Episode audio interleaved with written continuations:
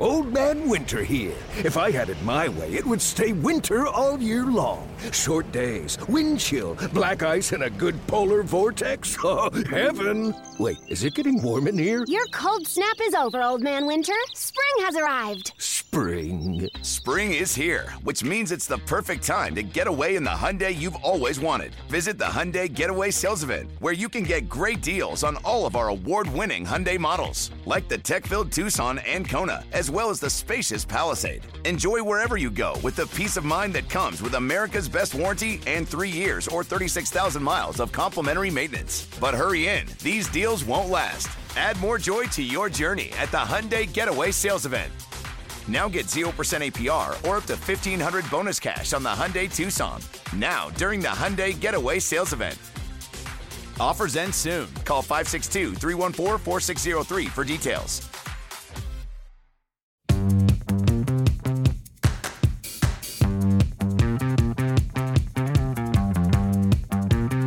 Welcome back to the MLB.com Ballpark Dimensions podcast. I'm your host, Mike Petriello, a writer and analyst at MLB.com, joined by Matt Meyers, MLB.com national content editor. Today is Thursday, March 24th. There's spring training games happening. There's interesting numbers coming out of them. There have been trades and signings that have happened since we last spoke. We're going to get into those. There are new rule changes. We're going to get into that. But whenever a trade happens within like 25 minutes of us doing this podcast, even if it's not like an earth shattering trade, I feel like we need to talk about it. Matt, where are you on the big Raimel Tapia for Randall Grichuk move that just went down? Um, my initial thought was I'm not sure Grichuk's any good, but he can still hit the ball really hard and will probably hit some very aesthetically pleasing home runs while playing in Coors Field. That was my original thought. And then my second thought was to the I mean, the Blue Jays sure seem confident that George Springer is going to be able to play 150 games this year. Well, yeah. Ex- okay. So listen, the Blue Jays needed a left-handed bat, right? Everybody knew that they were going to try to get a left-handed bat. I still think it should be Joey Votto, but hey, that's just me. They haven't done it yet. And Tapia is a left-handed bat, you know, and he's been around Colorado for like six years. And yes, he's got the wild home road splits. And I just I don't have it in me to explain anymore why that doesn't matter so much. Um, but you know he's like a decent multi-positional guy. He's not powerful. He's not great at getting on base. He can run. He's not a great defender. Although last year it cut his stolen uh, strikeouts down a lot and he stole 20 bases. And that's that's great and perfectly usable. But it's fascinating to me that the rockies uh, sent a prospect like a, a, kind of a decent prospect like adrian pinto. Um, there's a lot of people who like him. You know he's low level so fine.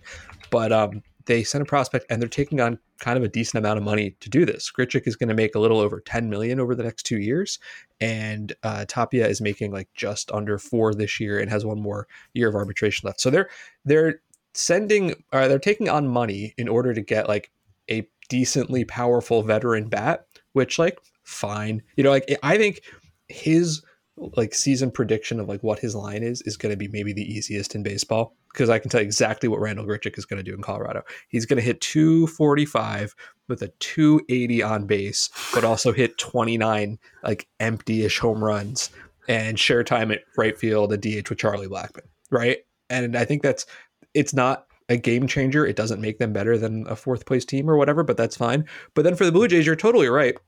So my friend Chris Black, who's a producer at Sportsnet in, in Toronto, he actually just tweeted this out while I was looking it up.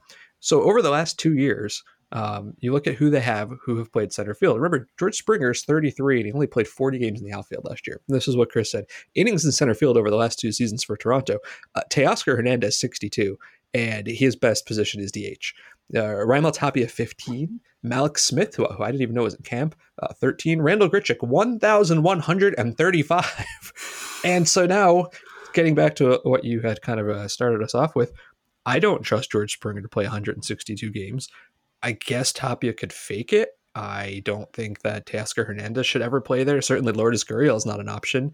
You is there another center fielder coming, or is this just like, good luck, George? Kind of feels that way. I mean, there's not really someone on the market, right? Like, so I guess unless they're going to make another trade for a center fielder, it seems like they're just this is what they're this is what they're going with. And I, I mean, I think it's a I think it's a little bit of a weird trade for the Blue Jays. I gotta say, not because I'm like some big like Grichuk fan. It just feels like it hurts them more on the you know it, as, as you kind of noted, it hurts them probably more in their defensive versatility than anything. And also, I mean, Grichuk does have power, so like you can put him at the bottom of that lineup, and he will hold his own at least in terms of being like a power threat. So, like, I'm not really sure Tapia solves like the left-handed bat thing because it's not like you're like oh you know in a late game situation like oh we're setting him up as our pinch hitter like you're not going to pinch hit Tapia for you know no. for the right-handed hitter. No, yeah, I mean it helps their bench. They still need another left-handed power bat. I mean anytime like the Jays make a move now, I always start thinking about like the nefarious uh, purposes. Like, well, I'm pretty sure Tapia got his vaccine because they're not going to acquire a guy who didn't. You know, there's always that. So I like trades. I like that a trade is happening. There, are, we missed a lot of moves since last week. We'll get to that in a minute. I kind of wanted to start off by spring trading is on. Games have happened, and you're not obviously going to put too much into spring trading numbers. Like you may remember last year, Pirates infielder Kevin Newman hit 606 in spring, and then 226 in the regular season. So I don't worry so much about outcomes and ERAs and OPS or anything like that. But uh, on kind of like a, a, a health basis or a wow, this guy throws harder now basis, you can get some interesting things um, that you can kind of look towards the season and say, okay, good to know. So we pulled out a couple of these. Um, I didn't let Matt go first because Matt is going to get in Luis Perdomo, and longtime listeners of this show will be like, oh dear God, not more Luis Perdomo. We'll explain why in a minute. The the one that stood out to me the most of anybody so far this year is Justin Verlander looked great right? His last game, I kind of forgot this. in my head, it was like, oh, his last game was the World Series in 2019. No, he actually did start on opening day in July of 2020. It has not been seen since Tommy John surgery. Uh, he threw 31 pitches on March 18th. 10 of them, 10 of the fastballs were between 95 and 96. He averaged 94.8. That's really what you want from him is health. I'm not worried he's going to be good. Of course he's going to be good. You just want to know at his age, after that kind of arm surgery, uh, will the velocity be there? He looked really good. And if you look at the Astros, even though Lance McCullers is out with a flexor tendon issue, they have six pretty interesting starters, right? Verlander, Luis Garcia, Framber Valdez, Jose Urquidy, Cristian Javier, and Jake Odorizzi. And I'm interested to know what you think about the Astros, Matt, because I feel like every year they lose somebody, right? Like Cole, Morton, Keuchel. Last year was Springer. Now it's this year it's Carlos Correa. And people are so anxious to write them off. I'm still going to pick them to win the West. like the pitching's interesting earlier today, I was actually editing a piece that you wrote that will be published this week on, uh-huh. on MLB.com uh, about the kind of the, the, the, the, tiers of MLB teams heading into the 2022 season. And I thought you made a really good point. Is that like everyone's sort of like, oh, they're losing Correa, another guy. But it's, I know it's kind of a cheat, but it's like they're kind of getting Verlander back. You know, so it's like they are adding this guy that we kind of forgot about because he didn't pitch last year and oh they still went to the world series anyway so um, I can't. I don't think that could be understated. And you know, looking at this list of names that you have here, it's a very good rotation. This even includes Lance McCullers. Um, so they're a good team. I mean, the A's, who have been one of their biggest competition among the biggest competition, the AL West, are clearly taking a big step back. So it's hard not to continue to pick them as like the favorites to win to win the AL West again. Yeah, I'm going to cede the floor here to you because um, Matt wants to talk about a pitcher who also hasn't pitched in two years with a career 519 ERA, uh, who has not been good or maybe ever, um, but in, in quite some time. And I feel like you need to give at least like a five second overview of why we care about Luis Perdomo for those unfortunate listeners who are just joining us. So, Luis Perdomo, for as long as this podcast has existed, has been kind of my guy. He used to pitch for the Padres, and the reason that he caught my eye back in the early days of Statcast, when I'd like be like, you know, you know, in my spare time, as one does, I would be perusing these Statcast leaderboards, and he was always like showing up on leaderboards of like interesting categories in terms of like, you know, uh, low uh, inducing low launch angle, getting swings and misses on his slider, uh, low spin on his two seam fastball, which like indicates sink. And Running so, like, speed. He's the of, fastest pitcher too.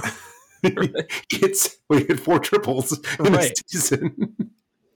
so it just always seemed to happen that like something weird happened with Luis Perdomo, and he kind of sort of stayed interesting. And he had a few like moments with the Padres where he like would have like a string of like two or three starts where he was effective, usually in the the, the mode of a, of like the classic kind of like sinker ball pitcher where he'd get like you know 20 outs, 17 of them via the ground ball, right? He has never been like a true strikeout pitcher. It's more been the classic like sinker slider guy. And I've always liked that archetype of pitcher. Just, I think it's an aesthetically pleasing type of pitcher to watch because when you watch the balls in play, you know, it, it, the game moves. I just think it's a, I, I like that type of pitcher. So anyway, he had Tommy John surgery at the end of 2020. Um, he was let go by the by the Padres, and the Brewers signed him to a two-year minor league deal. Basically, one of these like kind of like Garrett Richards style, but like on a much lower level because he has never been good enough to sort of warrant a two-year guaranteed major league deal. Um, so he rehabbed quietly with the Brewers last year, and in fact, because he was an NRI and not on the not on the 40-man roster, he, he he's been in camp for for a month, even during the lockout. He was in in Brewers camp. And our own Adam McCalvy did a story the other day about how he was kind of battling for a spot in the back end of the, the the Brewers rotation, or on at least in the back of their bullpen. And lo and behold, he's doing interesting stuff again.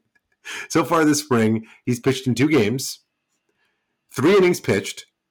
He's retired all nine batters he's faced, zero strikeouts, zero walks, six ground ball outs, nine pitches total.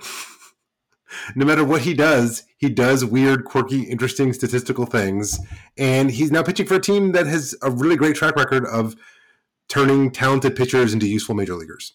I'm I'm happy just for you, like as a friend, that Luis Perdomo is back and potentially could be like a guy, not like a star certainly, but just like you know the eighth best pitcher on a good roster or something. I don't know. I think that would be super cool. Um, I hope he makes the team. I hope he makes a start, and I hope you fly to Milwaukee to see it in person. If anyone else in this world besides me has a Luis Perdomo jersey, I'd like to. See, I'd like a. You can send me a photo on Twitter. I'm not sure Luis Perdomo has a Luis Perdomo jersey. All right, the, the next guy who's been really interesting this spring, and you know has been for some time before this, is Oneil Cruz of the Pittsburgh Pirates, the world's most massive shortstop. Giant air quotes around shortstop. I'm not sure how long he'll stay there. He's listed as six foot seven and 228 uh, 220 pounds. You may remember him from late last year where he came up to the Pirates just for like the final two games of the season and had three hits, uh, one of them a home run, and one of them was hit like 118 miles off the bat, which is incredibly rarefied air. You just do not get there. So now in the spring, um, he's five for eight with two home runs, crushed a ball off of off of uh, Zach Thompson of the Rays. And uh, Matt, I see you have a quote here from Zach Thompson that I'm going to read. He said, "I definitely felt the vibration of it coming off the bat. I was sitting down, and all of a sudden, the shockwave hit me. I was like, oh, something just happened. That was huge. That was probably one of the biggest home runs." I've seen in a while. Now that I'm reading that, I'm not actually sure that he hit it off Thompson. Maybe Thompson's his teammate. I should have made that clear. Thompson's oh, okay. his teammate. Yeah, that makes a lot more sense. Um, but you can see, obviously, big praise because you know when you hear shockwave, in terms of a, a ball being hit. That's really impressive. yeah, I mean, the Pirates are probably not going to be very good, but man, Oneil Cruz is fun to watch. As you said, he's six foot seven. He's massive. He played two games last year. Two games, as you said, 118 hit a ball 118 miles an hour. Only eight players in baseball did that last year, and it's like the guys you would expect: Giancarlo Stanton, Shohei Ohtani, Aaron Judge, Pete Alonso, Manny, Machado, um, also Franchy Cordero and Chris Gittens. But like, that's a club you want to be in. Um, he also, I think he struck out four times the two games he played last year. So like, there's there's going to be a lot going on with him. But he's just he's interesting, and at least the Pirates have some interesting guys. Ke'Bryan Hayes are going to have for a full season, and they've they have some interesting pitchers too. Wow, that's that's a great segue, by the way. Let's talk about Mitch Keller, who was um, there's really no other way around it. He was just really bad last season, right? He got sent down in the middle of the year. He has a career 602 ERA. He had a 617 ERA last year. There's no way to sugarcoat any of that. And I remember both from the data and just from watching him last year, his fastball was just straight, straight as an arrow. You know, no movement, no interesting cut, no interesting rise, nothing. Well, I remember um, a couple weeks ago, maybe he had this kind of like viral moment where he was training uh, at one of the velocity farms. I don't think it was actually Driveline, but it's something similar to Driveline, but I honestly don't remember. And uh, you know, they show him throwing a bullpen session, and he's hitting like 99. He topped 100. Everybody's like, "Pardon, Mitch Keller does what? This is a guy who averaged 93 last year." And okay, that's cool. You do that, you know, in a bullpen on a no hitter, like not on a field. That's fine. What happens when you go do it in a ball game? Well, Mitch Keller is pitching today, right now, as we are speaking and as of at least a couple minutes ago, Mitch Keller has topped out at 99.8 miles an hour. Good Lord. Now, it's a spring training game. It's probably not a game where he expects he's going to have to go deep. Maybe you can let it all hang out. But still, to even get there off of being 93.8 last year, and from what I can tell and from what people have said, there's a little bit more movement to it. That is potentially a really big deal. As you said, you know, Mitch Keller and Oneil Cruz and Ke'Bryan Hayes and Bryan Reynolds are not going to make the Pirates very good this year, but for a team that like really needs some internal improvement and some good news, like Mitch Keller being a dude would be a, a massive help for them. Yeah, exactly. And like as you said, the velocity, I don't say like, oh, he's going to be like sitting 99 this year, but like even if he's sitting 95, 96, that's a huge increase huge. from last year and should make him a lot more effective. All right, the last guy I want to talk about is kind of the exact same story. Uh, Jesus Luzardo touched 99. He threw three perfect innings on Tuesday against St. Louis. You may remember Jesus Luzardo from being involved in a couple of really interesting trades. He was a Washington minor leaguer in 2017 when he got traded to Oakland with Blake Treinen in the deal that sent Sean Doolittle and Ryan Madson to Washington. That was a big deal. And then last year he got traded from Oakland to Miami for Starling Marte. So a couple of pretty interesting deals.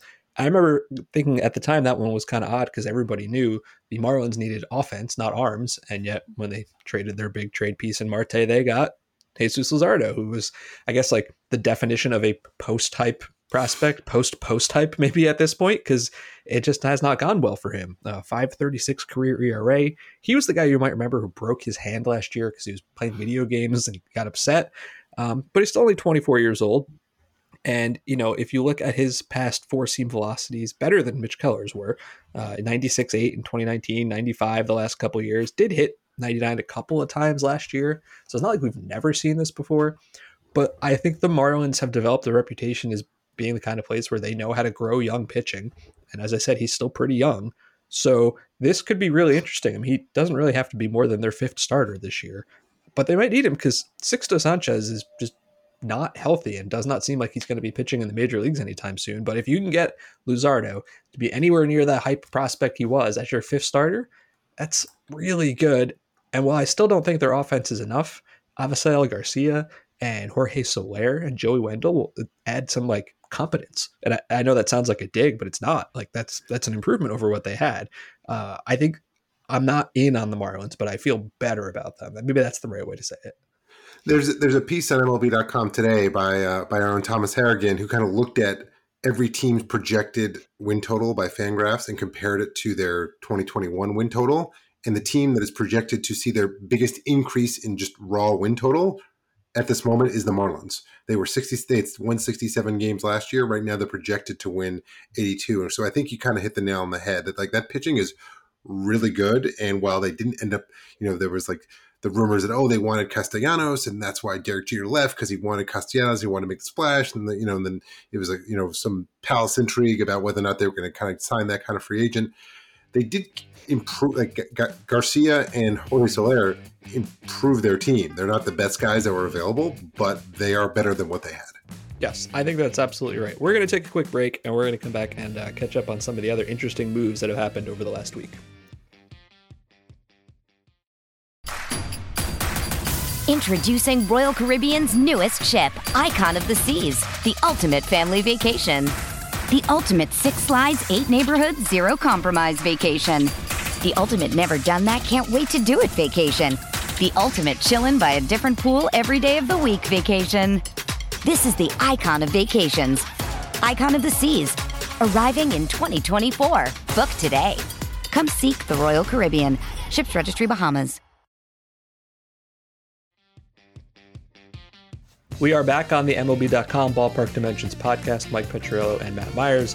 Last week was uh, a kind of a rush of a podcast for us because so much had happened and we almost had trouble getting through it all.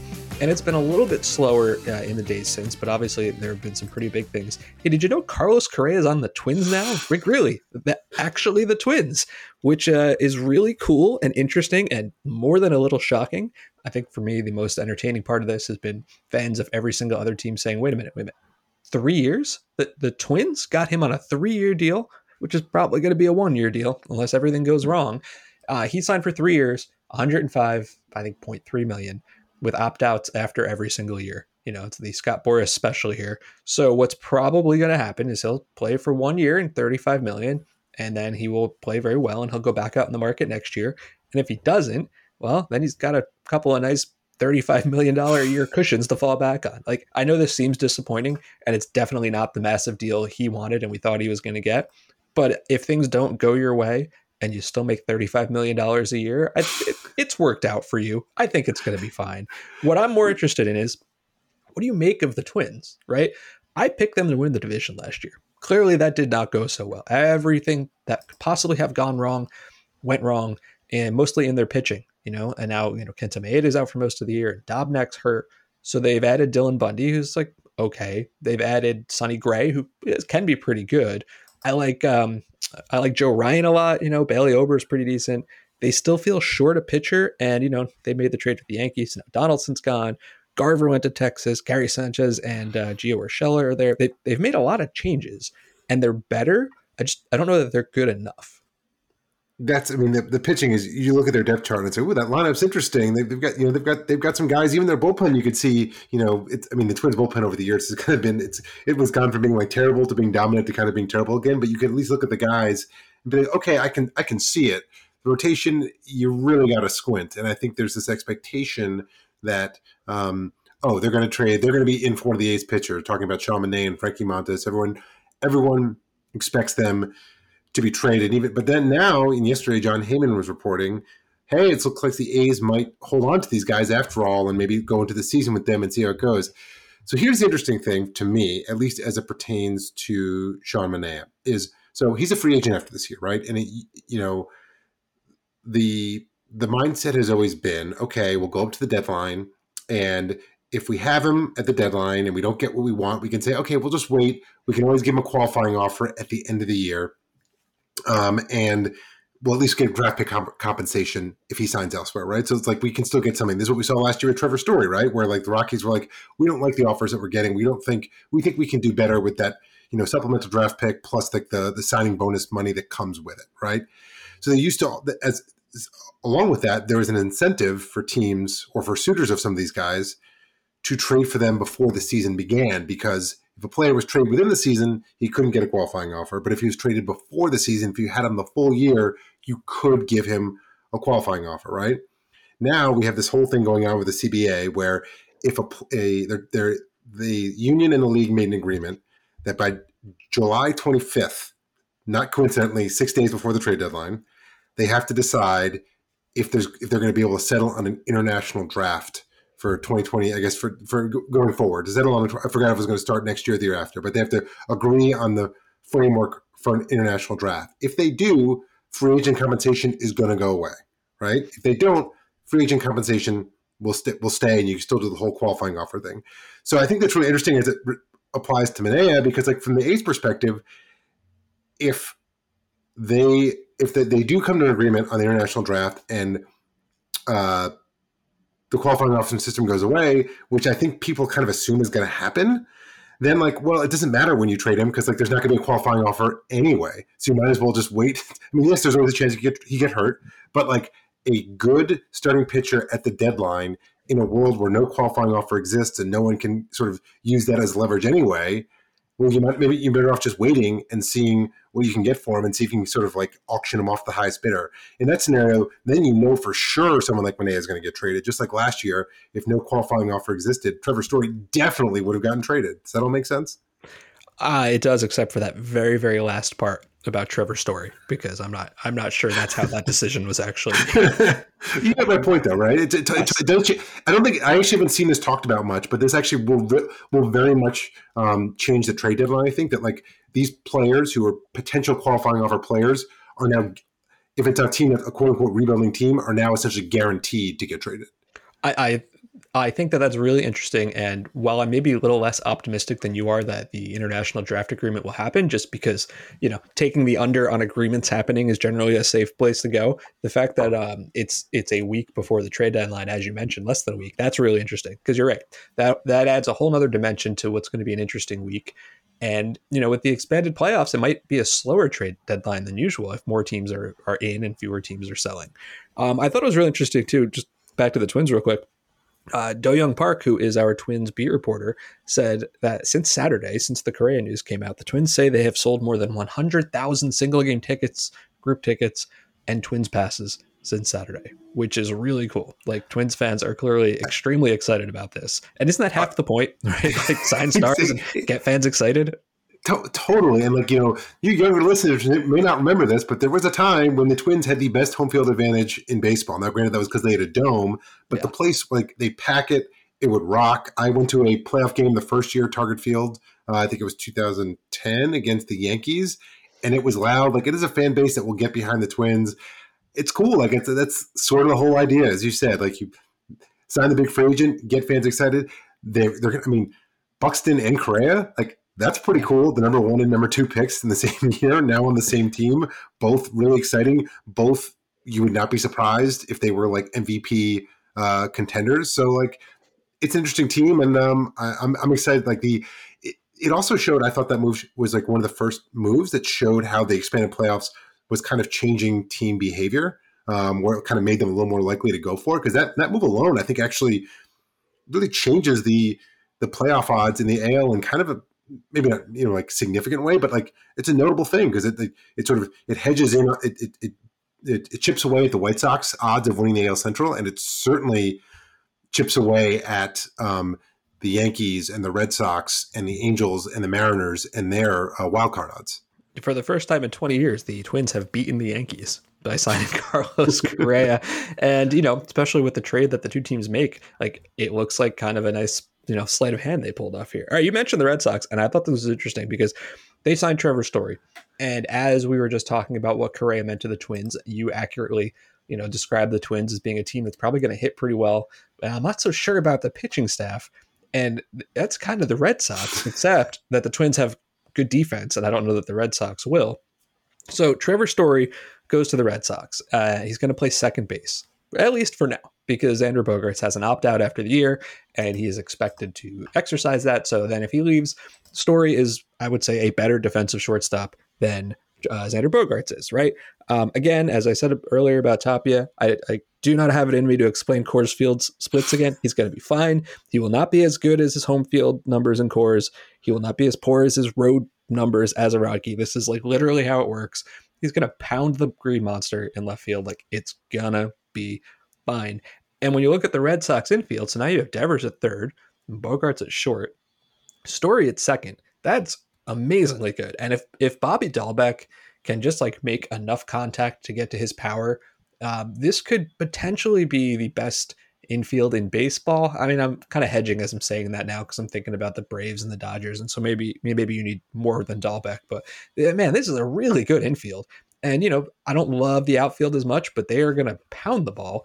And I think that's going to help paper over what's like a really questionable pitching staff. That Chris Sale's hurt again, which he always is. I like things about Nick Pivetta. I don't like him as my number two starter. And then they have like an endless amount of sometimes healthy veteran dudes who like, you know, Michael Wacha. Oh yeah, James Paxton. Uh, Rich Hill again. If you can get, you know, 60 to 80 healthy innings from them at various points of the year, I guess I guess that's a win. It, it, their pitching does not fill me with confidence or joy. No, it's it's it's actually it, it's as you noted, it's it's a very similar kind of general setup to the Twins, at least in terms of you know the the, the imbalance in their in their roster. The, I look at the Red Sox lineup and I'm like, man, that is a that is a fun lineup. Um, Trevor Story is going to much like he hit aesthetically pleasing home runs in Coors Field, he's going to do the same over the Green Monster. This team is going to score a lot of runs. I don't know what we can expect from Chris Sale at this point, and that's really kind of the problem, right? Like if you have anything close to a healthy Chris Sale, I feel like they could contend for the division. Without that, um, I, mean, I guess they did it last year without him. So what do I know? Or without him for most of the year, but like it just feels like it's it's going to be a slog. But that that you're it's the team you don't want to pitch to. Speaking of uh, teams that will hit a bunch of home runs and play a lot of five hour games, to another team that will hit a bunch of home runs and play a lot of five hour games, the Philadelphia Phillies, who had already signed Kyle Schwarber, then went out and added Nicholas Castellanos. And uh, like I feel badly that the first thing you have to think of is, oh dear God, their defense, right? Because it was already bad last year. Schwarber's not going to help much. Castellanos is definitely not going to help much. Let's table that for a minute their lineup is going to have those two guys Bryce Harper, who's amazing, JT Realmuto, who's very, very good, Rhys Hoskins, who I think is somehow underrated at this point. and then, you know, Jean Segura is a perfectly good middle infielder. You kind of hope Alec Bohm will find something. Maybe the less said about center field and shortstop, the better. Um, but the lineup is going to be good, right? And I, I kind of like their rotation. If Wheeler is healthy, you know, Nola is very good. I would I can't wait to see like what Ranger Suarez is going to do this year because he was quietly like amazing last year, and I want to see if there's a, a repeat for that. You know, Kyle Gibson's a perfectly cromulent veteran pitcher, and they have also added like a ton of oh yeah, those guys in the bullpen. Like, oh yeah, Jeurys Familia is there. Corey, Corey. I remember Brad Hand.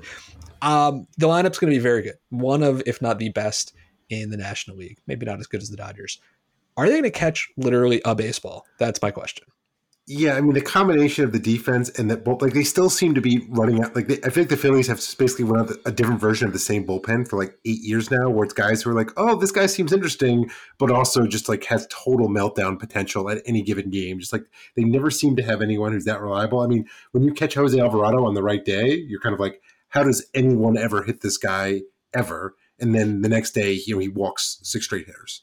So I mean it still feels like they have way too many of those guys, some of whom are holdovers from like the previous, you know, the previous few years. So the combination of the shaky bullpen and shaky defense just seems like it's going to lend itself to some painful losses. But yes, that lineup, the top of that lineup especially, um, it's just a combination of not just it's just like guys who take good at bats and work counts and can hit for power and kind of do you know just well-rounded hitters. Um, one, I mean, one through one through five. I mean, Hoskins, I think he he's had a weird career because he had that one great rookie year and then has kind of been a little erratic. And then last year he was terrible to start the year, but came on really strong. So I think like it's always been hard to get a great read on him, but um, he's definitely he's definitely a threat. But it, it does drop off a little bit after that. So I probably put them a peg below um, the uh, the the Braves and the Mets in that division, but like they're going to be they're going to be a tough team. I'm going to make a nerd prediction about Aaron Nola, and that is that he is going to have like a 480 ERA uh, because it won't be about errors behind him. It would just be about you know balls not plays not made.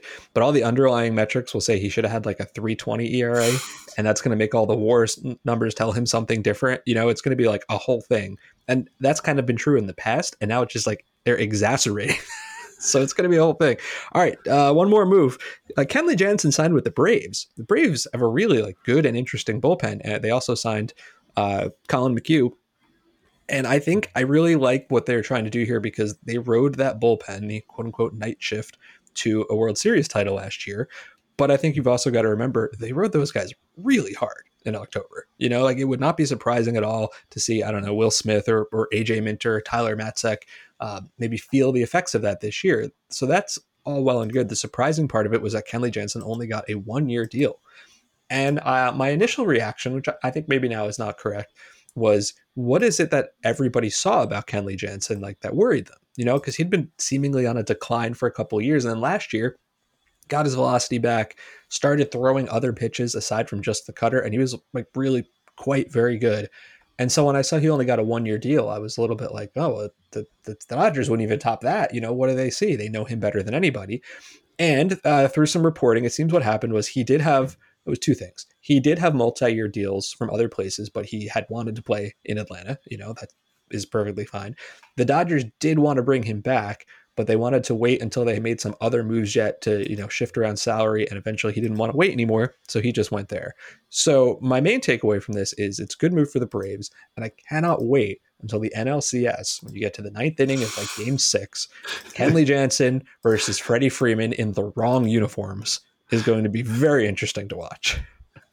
Um, your point about the Braves bullpen is a really good one because it might is it the deepest in the league? Like I'm looking at their their their their depth chart and it's like you got to go a few names down before you get to like AJ Minter and he's like one of he's he's he's a good reliever, you know. And I think yeah. he, the the McHugh, I mean McHugh's you know 35 years old, so like I, I could see why you might be like, eh, not sure about that. But he's been very effective um, for the last few years, and like slots in nicely with Will Smith and Matzek, who's like become kind of a you know a fairly dominant reliever in his own right. So. Um, when you know, it's it really stands in contrast to the teams that we were talking about earlier earlier in the podcast. I'm like, oh wow, that Braves bullpen's very good, and we know their starting rotation is pretty good, especially at the top. Even accounting for the fact that who knows what's going to happen, whatever's going to happen with Mike Soroka, but it's it's a very it's a very well rounded team. Yeah, the other thing to remember about the bullpen is so the big names there are you know Jansen, Smith, Matzek, McHugh, Luke Jackson, AJ Minter, right? That the guys who were the heart of last year's bullpen plus the new guys. Um, two other names I want to remind people of Spencer Strider, who is not a name people know. He's been touching triple digits so far this spring, and I had totally forgotten this until I looked it up. They signed Kirby Yates, who is recovering from Tommy John surgery, won't be ready, uh, you know, in the early part of the season. But for a while, Kirby Yates was really, really, like, really good. One of the best relievers in baseball. And if he can come back, you know, in the late part of the season and pick up some of these guys and look anything like he did, this bullpen could be fantastic. And I know I know there's so much angst around the Braves right now because of what Freeman meant to them. And now he's gone. And, you know, maybe the way it went down, you know, left a, a sour taste in your mouths, although you got Matt Olson, who's very good. But I feel like uh, Alex Anthopoulos is quietly one of the best GMs in baseball. I mean, they did win the World Series last year. I feel like I feel like that earns you a little something, right? And um, they're going to get underrated because we always underrate the Braves. But one of these years, I think we'll learn not to do that. We'll take a quick break and we'll come back. We're going to talk about the Shohei Ohtani rule and some other changes for 2022. Hey, it's Kaley Cuoco for Priceline. Ready to go to your happy place for a happy price? Well, why didn't you say so? Just download the Priceline app right now and save up to 60% on hotels. So, whether it's Cousin Kevin's Kazoo concert in Kansas City, go Kevin, or Becky's Bachelorette Bash in Bermuda, you never have to miss a trip ever again. So, download the Priceline app today. Your savings are waiting. Go to your happy place for a happy price. Go to your happy price, Priceline. We're back on the MLB.com Ballpark Dimensions podcast. Mike Petriello and Matt Meyers. Uh, we did want to touch on some of the rule changes that are coming or are pending. And it's interesting that even though the CBA was agreed to a couple of weeks ago, changes are still happening, right? We're still hearing that they, the two sides are negotiating and agreeing upon things that are going to happen this year. The most interesting one of those is what I'm calling the Shohei Ohtani rule. It's not officially about him, but he's the only one that it's going to affect. So, yes, it is about him. Check this out in the past, if he was, uh, you know, the starting pitcher and he was in the lineup, right? So he would hit and pitch, and the team would forego the DH, right? It's like National League Baseball essentially. So uh, that's not the same thing anymore because everybody has the DH. The new rule, if he's or any starting pitcher, but let's say it's him in the lineup and he's hitting, when he leaves as a pitcher, he can remain as the DH.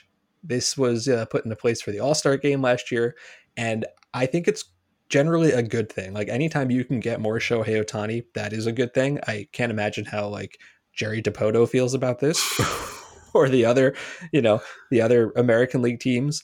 Um, I went into the numbers on this. Like it probably won't matter that much, right? But like, how many more plate appearances could he have gotten last year? So I, I looked at this. He started 126 games as a designated hitter. Uh, over those starts, he got four point, let's say five, 4.5 plate appearances per start as a pitcher. Uh, 16 times he started as a pitcher and and left and did not do anything else. He got 3.6 plate appearances a start. Remember, one of those games he started here in New York and the Yankees torched him and he got knocked out in the first inning. And then four times he started as a pitcher and made those weird trips to right field just so he could get that one more plate appearance. Very similar. 3.7 plate appearances a start, right? So if you assume you take that 4.5 plate appearances per start that he got as a DH and you just apply that to the pitching, it's about 20 or so extra plate appearances, right? It'd be about last year he had I think like 630 as a starter. I'm not counting pinch hitting here. And this year he might get 650. That's not going to change like the World Series odds, but it's also 20 more plate appearances of Shohei Ohtani. I'll take that, and um, I like it. I, I think this is a good rule if you are not a team in the West and it also, I mean, it's it's really it's the the, the biggest winners here probably the like the paying customers who want to go watch an Ohtani game and see him pitch, and they're like, oh, if you know, I think there there, there were some people in our office who actually I know who went who like like, oh, Ohtani's pitching in the Bronx, we're gonna go, and they went and he was like out of the game in like the first yep. inning. It's like, oh man, that's a bummer, right? Like this is the the coolest, most interesting player in baseball. Like we want people to see him as much as possible. And now the DH is in both leagues, and it's obviously like the designated hitter has been like totally divorced from from from pitching. Like, there's no reason for this to exist. And maybe like there will be other two way. I'm not expecting more Ohtani's, but like there might be other two way players down the road. And now it's like all cleared up. Yeah, I, I, remember that game here in New York, and I can't remember if it was the day before or the day the day after, but it was you know the the very next or very uh, previous game that I went to, And I remember thinking, oh, I miss Ohtani pitching by one day, bummer. Except when I went, he hit two home runs, and the day he pitched, it was raining, I think, and he got torched. I have a, I have an obscure rule keeping question for you. I don't know if you know the answer to this, but I was thinking about this this morning. In this kind of game, let's say he pitches, right, and he hits, and then at a certain point in the game, he will stop pitching but continue hitting. In the box score, is he going to have been the DH for the entire game, or is he a pitcher for his first plate appearances and then a DH? Because everybody's going to want to talk about who's the last pitcher to home run, right? Is is that going to be him or not? I, I have no idea. Do you know? Well, I know currently that the last pitcher to hit a home run was Logan Logan Webb on like yes. the second last day or second last day of the season. So that's the trivia. I will keep that. I will probably keep that in the recesses of my brain forever.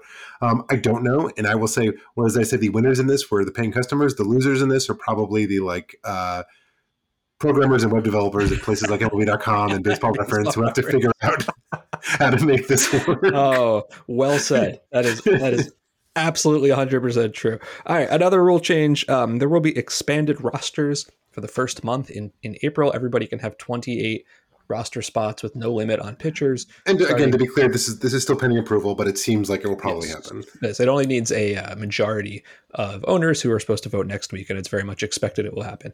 Uh, 28 spots in April. It will go back to 26 on May the 2nd. No more than 13 pitchers uh, at that point, which was supposed to be a rule, I think, pre-pandemic, and it just never happened. Uh, this seems like perfectly fine, and I, I can't imagine anyone would complain about that with the shortened spring training Probably want to have a couple of arms as pitchers ramp up. Uh, it, it is hard for me to think of an opinion on this that is not like cool, you know, like fine. yeah, I mean, it's going to lead to some like reliever fests, which yeah. is like kind of annoying. I mean, when I think of extra rosters, what I love with extra rosters is like more pinch runners and like guys with platoons, like good, you know, pinch hitting options to kind of make the end of games more interesting in that regard. But given the shortened spring training, it's it's it makes sense. You know, in 1990, um, after the lockout, this happened when there was a, the, season started late. They expanded the rosters. I don't know if they did in 1995, so I'm not. I don't want to speak to that. I'm not sure, but like, it, it, it makes sense. Um, another rule change that um, came out recently. They will they will continue the runner on second base in extra innings. I know this is the kind of thing that really inflames emotions. Like some people deeply despise it. I'm okay with it. We've talked about this a bunch, but here is my hot take on it. We cannot call it the Ghost Runner. I hate that. I when I was a kid, I imagine that you did this too, Matt, and lots of our listeners. You know, it was very rare, unless you were playing like your official little league game, that you would have 18 kids who were going to play baseball with you. You know, you'd play like wiffle ball two on two or three on three or whatever. And then you'd get on base and you'd have to go back and hit and you'd say, okay, well, my ghost runner is on first base. You can't see him, but I got the hit, so he's there. You know, you can't tag him. He can only advance if I advance behind him. A ghost runner is not something you can see. This is a real human person with agency on second base. So we can call him whatever you want. I know some people like the zombie runner. Um, there's a bunch of different names. I'm going to put my foot down. It is not a ghost, it is a real person. We need a better name. And that also, is, it's that, fine. That is a good hot take. Um, I totally agree with you. This is exactly what I think of when I think of Ghost Runners. Is exactly how you described it. So um, clearly, we are of the same generation. Yes. um, uh, yeah, I'm I'm with you. Uh, I think that you know I've sort of said this before on this podcast. I, I like it because it makes it less likely the long games. And I saw Craig Counsell say this. Um, he made a comment about this where basically it's like, listen, one thing that stinks about long games is often you have relievers who like pitch great and then they get sent down because like, oh, we need to make a roster move, we need a fresh arm. It's like you get penalized for for for pitching well, which stinks.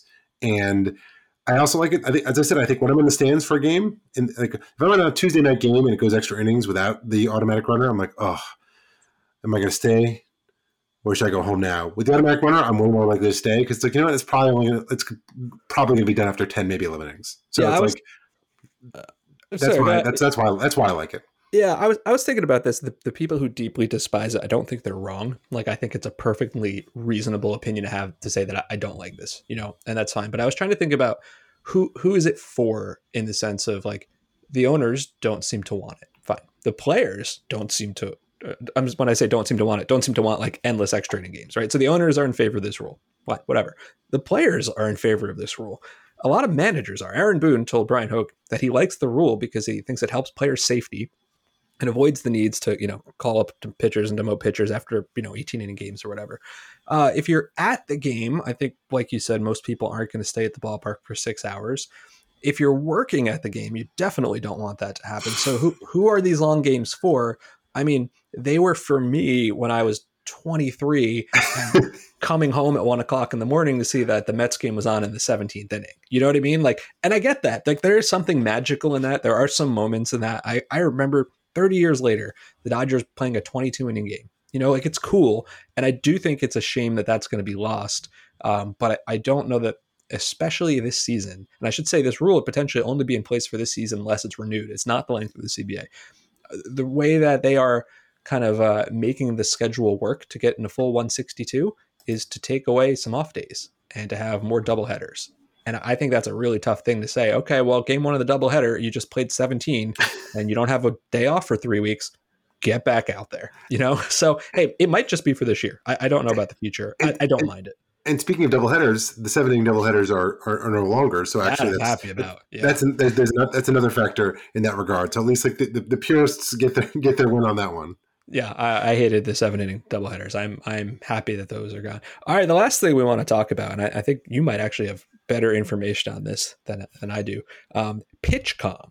So it's this uh, an electronic way for catchers to signal signs to pitchers, right? And Matt will get into the specifics of it, but basically, the whole idea is one of the things that have really slowed games down a lot, especially big games, especially in big spots, is that if you have a runner on second base you know he can see the signs that the catcher is flashing and he can signal that to the batter and we should be very clear that's not illegal. That is not what the astros did. This is the kind of thing that's been happening on field for a billion years. You can totally do that.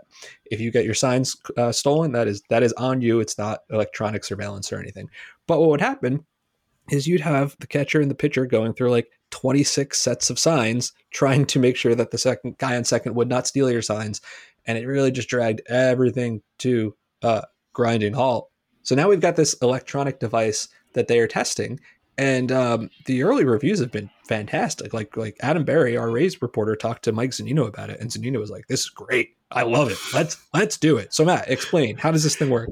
Yeah, I think it was used. It was tested in the Atlantic League last year. In this spring training, we've seen a few teams experimenting with it in games. And honestly, like in some ways, the best advertisement for it is the fact that it's been happening in games and no one notices. Like it, ha- the Rays were the first team to try it over the weekend and they did in a game. The announcers didn't comment on it because the announcers didn't even didn't realize anything was different.